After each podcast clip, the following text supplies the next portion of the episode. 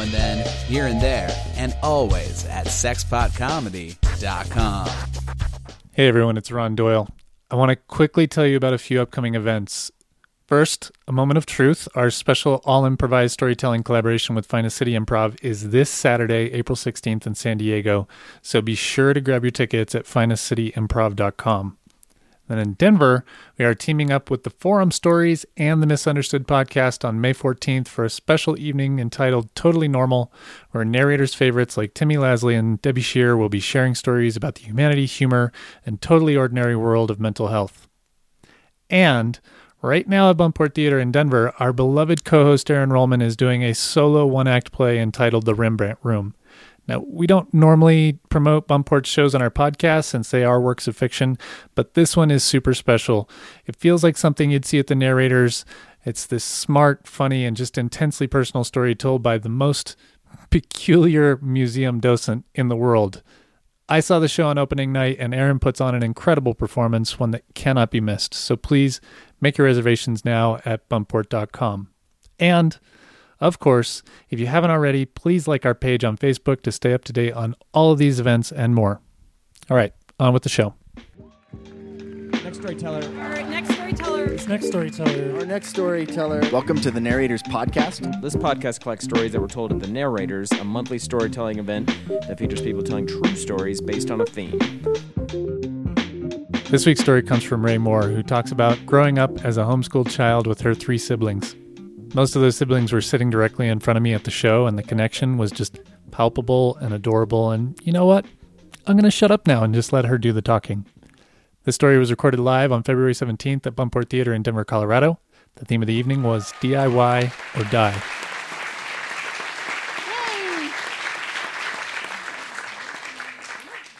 So, when you homeschool, people tend to worry a lot that you're never going to be able to relate normally to others because you've had so few normal childhood experiences.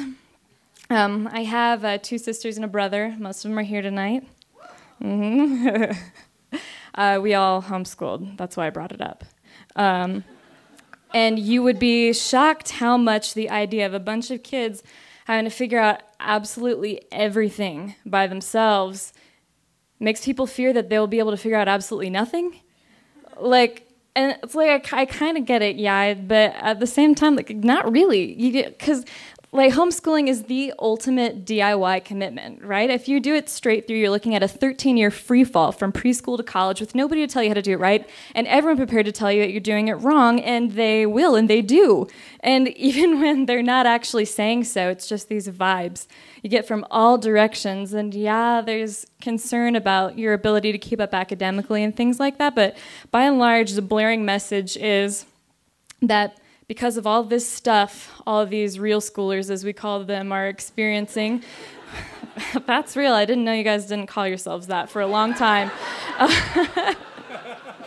there's all this stuff happening to these people out there, and socially speaking, there's gonna come a time where they will all just leave you behind because of this stuff that you don't know that you didn't know what it, what it is. And as a child, that is terrifying, right? That based on this decision that you had no say in whatsoever, there's going to come a point in your life where you will just be absolutely paralyzed and that's it. You can't catch up anymore. So, based on a combination of that fear and obvious natural curiosity over what the big deal is, all this stuff that everybody's doing out there, oddly enough, a lot of our make believe revolved around trying to simulate what we imagined a normal upbringing to be. Um, so, in a very real sense, you could say that in the Moore household, homeschooling was kind of a family wide DIY project to create homemade versions of all of these experiences so that maybe we won't fall so far behind one day. Uh, there's kind of a problem there, though, in that none of us had been to real school. So, we didn't have great resources for our information about that. It came largely from like books and Little House on the Prairie, which we never missed an episode of because my mom had such a bad crush on Pa Ingalls. I'm not kidding. She would give us extra credit in history if we'd watch it with her, because that's how bad she didn't want to miss it. uh, let's see, there's that. Um, Lizzie McGuire, if you're at a friend's house who had cable, Clueless was definitely an influence. Um, and, you know, probably most importantly, uh, mom's aggravated notices anytime you'd just done something that would have absolutely been cause for expulsion if you were in real school. And uh, which we took her at her word for, obviously. and mom didn't miss an opportunity to remind us how easy we were getting it. We all knew we would be toast if we had to stand up to the grading scale of a teacher who was not related to us. Not real, by the way. When your teachers know that you won't love them forever no matter what because you're biologically predisposed to, they give you real grades. Like, I mean, not real grades, sorry. Mom was a way harsher grader than any of them were. But so, you know, that had us nervous about school and everything too, and probably is what inspired a game that my younger sister and I had cleverly named Real School, in which we set up a fake classroom of desks out of Encyclopedia Britannicas. And we'd prop up all our American Girl dolls and some of our stuffed animals and stuff, and uh, I would administer a spelling test. And uh, you know, we cut up teeny tiny pieces of wide ruled paper and sharpened down teeny tiny number two pencils because mom hated that all of the pencils were two inches long. Um, and uh, so I'd read off all these words, right? And then when the timer went off, Allison was my TA, and she would go and collect up all of the papers for me, and she would bring them up to my desk. And I would stack them all upright, and I would very carefully pull out my fat red marker, and I'd go through every single one, and I'd yell, F, F, F, F, F. And then I'd grab a fistful of them, and I'd throw them on their faces and yell, You're all expelled, because this is real school. And that's what we did for fun. But it was actually a lot more fun than it sounds. Naturally, we were way more worried about the fun things we were missing out on, though.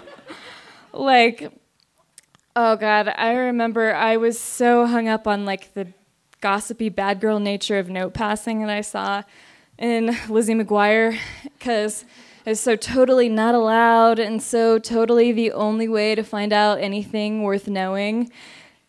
Uh, so my big sister and I wanted to get in on this. But we had a problem in that our school desks were in two different rooms opposite a hallway from each other. And obviously, no classmates to facilitate passing along the distance. So we did what we assumed normal schoolers would do, and we fashioned a pulley system. we put a push pin in the side of each of our desks to hold up a really big loop of yarn, and we'd have a stash of uh, what is called clothespins in our top drawer of our desk. And so you scrawl out your note and you clip it on one side of the loop, and then you pull, pull, pull the other one, and inevitably it falls off halfway there and you have to run to the hallway and clip it back on and run back to your desk and pull it the rest of the way. An amount of effort which is entirely worth the kind of juice that we had to share in a schoolhouse of four people. Like i can give you uh, an example note passing conversation between my big sister and i it was something like me hey what are you working on? know, 20 minutes of pulleying later. Um, Elena, math. And then me, me too. End of conversation. Like, what, it, what are we going to talk about? I mean, like, oh, are you going to prom this weekend? Like, duh, you're coming to prom this weekend. What I want to know is which date do I get? Um, because we did throw our own proms, by the way. because if the movies teach us anything, it's women, it's that the closest you can get to the human value of being someone's wife is being someone's prom date. And we're not about to miss out on that just because mom thinks that real school is inappropriate. So, um, naturally, not a lot of dates to choose from in a family only school situation. So, uh, what we did to accommodate for that is we would flip the broom and mop upside down. And you could hang a hanger through the bristles so you have kind of these shoulders to build from, right? this is a whole different level of DIY I wasn't planning to get into. And uh, you put one of dad's dress shirts and a blazer on there. And uh, yeah, boom, bam, you got two prom dates. That's all it takes. Um, so every prom day, every prom day we had the exact same fight, and I lost it every time because assertiveness was something nobody told me I was missing until my 20s.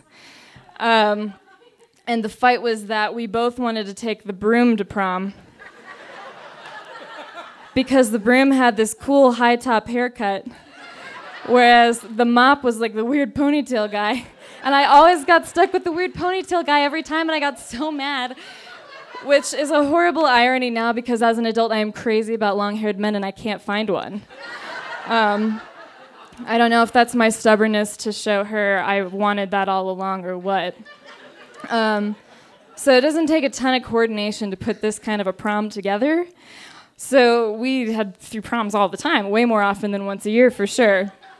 Um, but never on Saturdays was the one exception because Saturday was mom's deep cleaning day, and as I don't need to tell any of you, ballroom dancing with the broom and mop when they're otherwise needed for cleaning purposes is grounds for expulsion if you're in real school.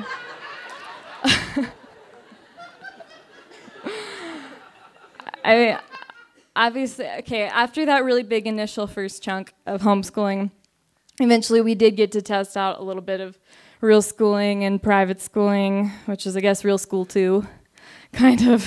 Um, I don't know. Did any of you go to private school? It doesn't feel very real.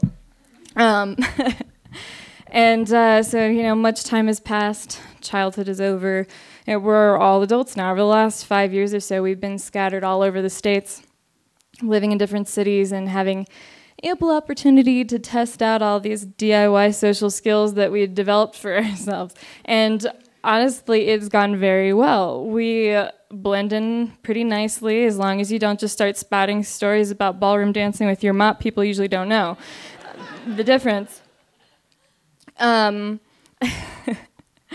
so, you know, all those years of painting over this horror that there was going to come a time one day when society was just going to pass us all by and there's nothing we can do about it, um, you know, turned out to be pretty ill-conceived uh, since you know obviously it's working out for us now. But more importantly it turned out to be pretty relevant because after all those years of weaving our own small world based on speculations about the big one outside once we all made it out into that big world. Turns out we don't want to talk to anybody else anyway. so, in December of 2015, three of the four of us sold everything that we had and moved within a half mile radius of each other in downtown Denver. Um, because we decided as a collective that, well, it's an enormous relief to know that we can do life with all you regos and it doesn't matter. we would rather go back to doing life ourselves, but together.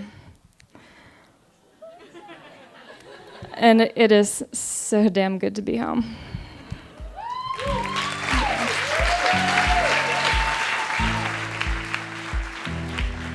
Rae Moore, everyone.